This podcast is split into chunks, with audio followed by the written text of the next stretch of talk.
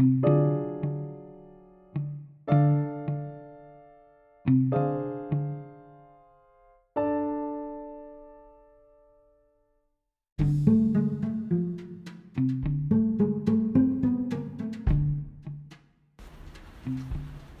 vida cotidiana en el siglo XIX en Colombia.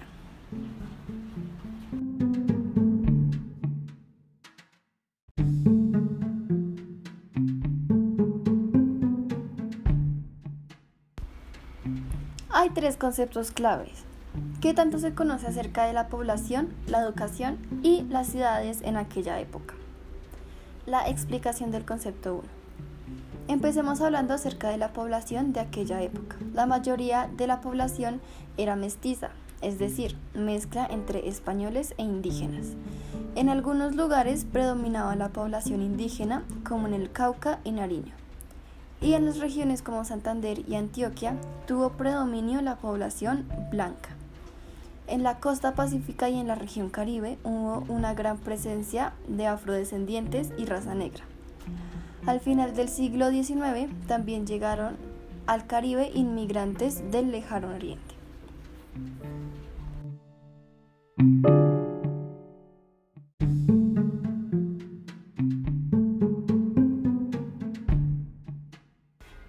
Explicación concepto 2. Ahora conozcamos acerca de la educación en esta época. En este caso, al principio del siglo XIX casi no hubo educación a causa de las guerras y condiciones económicas. Fue a mediados del siglo que la educación fue dirigida por la Iglesia, que a su vez fue promoviendo el desarrollo de colegios y universidades. En el periodo liberal, el Estado asumió la educación y promovió los colegios públicos y las primeras universidades, como la Nacional y Antioquia, entre otras.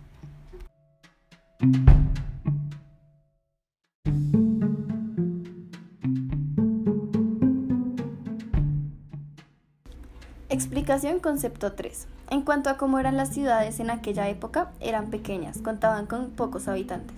Por ejemplo, en Bogotá habían 84.700 habitantes y en Medellín 37.300 habitantes. Estas cifras comparadas con las actuales son insignificantes. En cuanto a la arquitectura de estas ciudades, fueron dejando la arquitectura española y cambiaron por estilos arquitectónicos como los de París y Londres. Sin embargo, no se pudo llevar a cabo por falta de recursos económicos y las guerras.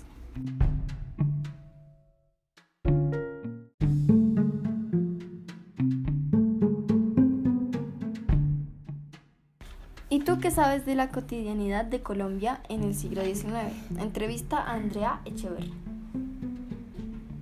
Realmente todo lo que sé es por mis abuelos. Son aquellos quienes me han ilustrado con sus anécdotas del siglo XIX, ya que sus padres les contaban a ellos.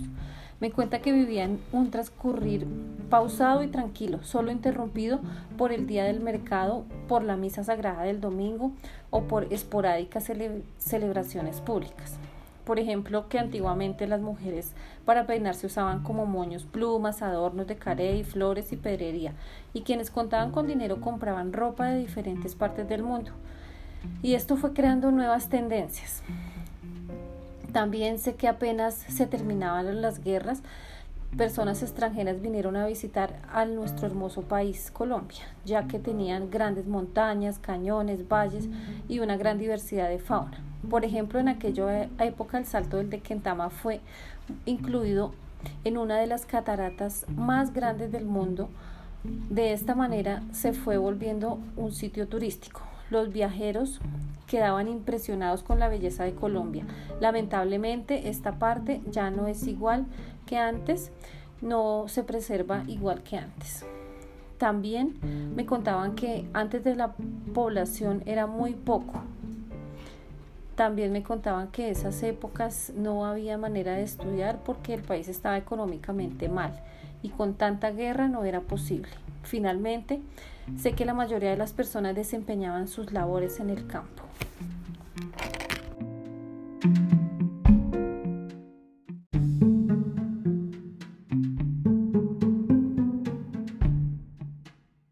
Conclusiones. Para concluir, se conoció acerca de cómo era la vida en el siglo XIX y el cambio trascendental que se ha notado bastante.